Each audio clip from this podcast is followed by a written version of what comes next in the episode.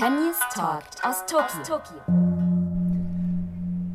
Hallo und Konnichiwa. Ich bin Jan Tönnies, Chefredakteur vom St. Georg, melde mich direkt aus Tokio von den Olympischen Spielen. Heute ist Donnerstag, der 22. Juli. Für die Dressurreiter wird es jetzt schon allmählich ernst. Äh, Im Training sind bislang alle gut drauf. Details dazu natürlich immer auch auf stgeorg.de, eurer Website für die Informationen hier aus Tokio.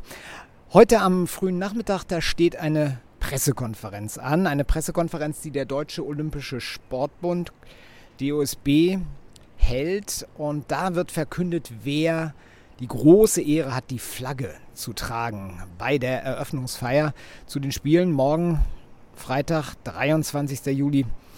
Da geht es dann ja so richtig los. Und äh, der Ruf nach Diversität, Diversity, der ist laut auch in den Sportorganisationen und auch das Internationale Olympische Komitee hat gebeten darum, äh, an Geschlechter äh, Gerechtigkeit zu glauben oder zu denken und das hochzuhalten. Und deswegen gibt es nicht einen Flaggenträger oder eine Flaggenträgerin, sondern zwei Athleten aus dem deutschen Team, eine Athletin, ein Athlet, die die Flagge tragen sollen und Isabel Wert. Das ist eine, die ist da noch im Rennen. Es ist ja eine, eine Abstimmung, die im Internet unter anderem auch stattgefunden hat, aber es gibt auch äh, Fachleute, die dazu ihren Beitrag leisten und äh, wir werden dann bald wissen, ob Isabel Wert ins Olympiastadion, das dann natürlich auch nicht gefüllt sein wird. Gibt ja keine Zuschauer bei diesen Spielen wegen der Covid-19-Pandemie. Ähm, ob sie dann diejenige ist, die die Flagge tragen wird. Äh, das ist morgen. Gestern war das erste Mal das Viereck komplett aufgebaut, so wie es dann auch zu den Prüfungstagen aussehen wird. Ein tolles Stadion ist das, äh, große, frisch renovierte oder neu errichtete äh, Tribünen, ähm, mitten in einem Wohngebiet übrigens. Und Tokio ist ja unwahrscheinlich groß, 16 Millionen Einwohner hat der Großraum Tokio. Äh, da in der Gegend, wo dieses Equestrian Center ist, da ist tatsächlich ähm, die Bebauung etwas niedriger. Das heißt, da hat man so drei, vierstöckige Wohngebäude äh, und mittendrin ist dieser Equestrian mit einem kleinen Park tatsächlich auch dran. Den können wir Journalisten nicht betreten, aber wir können ihn zumindest ein bisschen sehen und äh, Jessica von Bredow-Werndl, auch äh, Helen Lange-Herrenberg haben gestern erzählt, äh, unter anderem, wie, wie schön das ist, dass man da mit den Pferden grasen gehen kann und wie sehr sie das genießen, diese Möglichkeit zu haben. Generell sind alle voll des Lobes über die Bedingungen. Ähm, tolle Böden, tolle Stellung, Stallung leicht äh, klimatisiert, so dass Helen sogar sagt, oh, ich brauche da sogar mal eine Jacke, weil es ein bisschen frisch ist äh, oder eine Decke. Aber Top-Bedingungen für die Pferde. Man muss insgesamt sagen, es war ja viel die Rede, wie fast immer, von Hitze, von Schwüle und so weiter. Ähm, ja, es ist warm, aber es sind 32 Grad. Die Luftfeuchtigkeit ist auch gar nicht so hoch, wie ich mir das vorgestellt habe. Also ähm, da gilt so ein bisschen, einmal mehr wurde vor olympisch heißer gekocht, als dann olympisch gegessen wird, zumal es auch so eine leichte Brise gibt und ähm, die Reitwettbewerbe finden ja alle unter Flutlicht statt, deswegen, weil so ab 18 Uhr die Sonne untergeht und das geht ziemlich schnell. 18 Uhr dämmert 18.30 Uhr ist dann schon manchmal ein richtig malerischer Sonnenuntergang oder spätestens ab 19 Uhr ist es dann richtig dunkel ähm, und damit auch ganz kühl, also nicht richtig kalt, aber es ist schon frisch. Ich hatte gestern nur ein T-Shirt an und als wir dann so um na, 21, 21, 30 Ortszeit hier aus dem Stadion äh, zu unserem Bus gegangen sind, das war schon ganz schön frisch.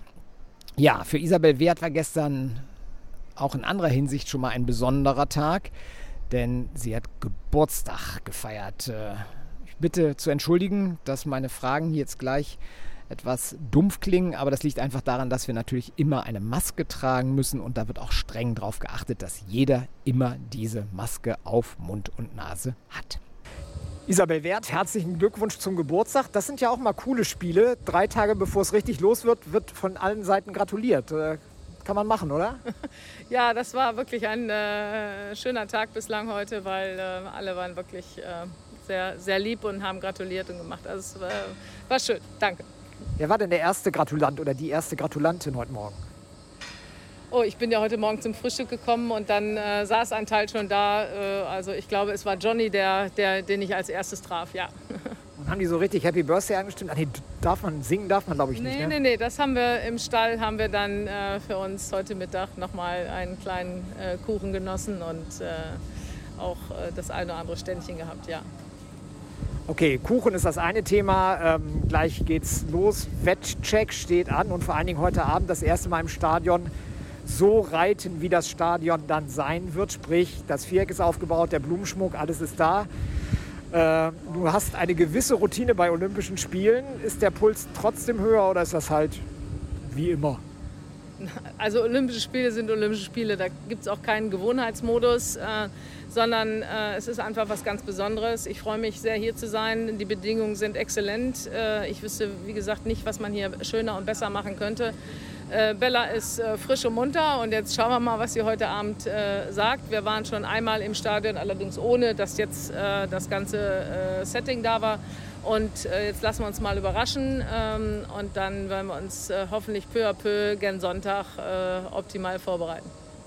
Und Bella mag ja auch solche Temperaturen. In Trine war es fast ähnlich, fand ich an einigen Tagen. Also auch warm und eine relativ hohe Luftfeuchtigkeit bei den Weltreiterspielen 2018.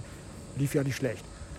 Das ist richtig, aber wie schon immer gesagt, äh, neues Spiel, neues Glück. Aber am Ende ist das ein Wetter, was ihr zumindest nicht zu schaffen macht, sondern eher entgegenkommt. Wie viel zu schaffen macht dir denn der Gedanke, dass du in der Weltöffentlichkeit stehen könntest, wenn morgen um 14 Uhr gesagt wird, Isabel Wert ist diejenige, die die deutsche Flagge ins Olympiastadion bei der Eröffnungsfeier tragen darf? Also das habe ich bislang ausgeblendet. Es ist eine große Ehre, äh, aufgelistet gewesen zu sein und mit zu den Kandidaten zu gehören. Und äh, alles Weitere habe ich, äh, wie gesagt, ausgeblendet und mich auf das Wesentliche hier konzentriert. So oder so war es einfach schon eine tolle Geste und eine tolle Ehre, dabei zu sein. Okay, letzte Frage. Was wünschst du dir von Bella zum Geburtstag?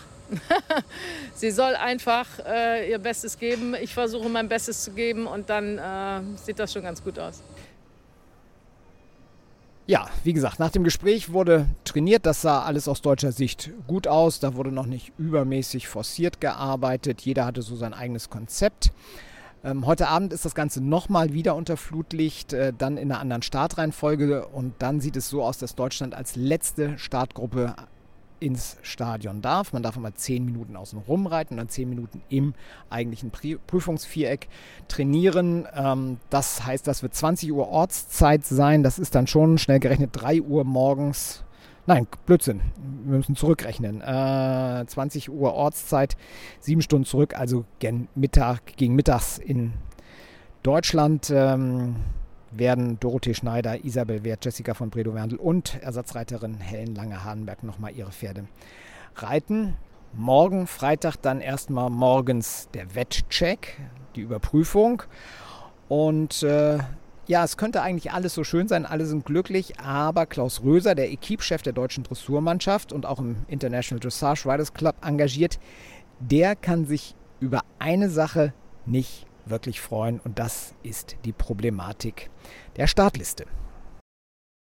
Man muss ja schon wissen, wir haben den Wettcheck. Äh, äh, die sagen hier halt, sie würden die Liste erst rausgeben, wenn der Wettcheck durch ist, weil sich dann Änderungen ergeben könnten.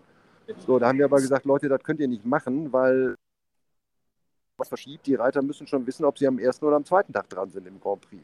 Und dann gebt uns doch bitte einen Draft, ja, wo ganz äh, dick drüber steht vorläufig, aber dass wir zumindest eine Orientierung haben.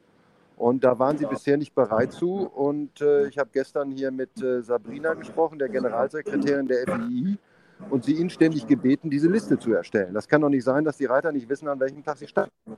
Das Prinzip, nach dem diese Startliste erstellt wird, das ist relativ komplex. Es gibt Gruppen. In keiner Gruppe dürfen Reiterinnen oder Reiter einer Nation aufeinandertreffen.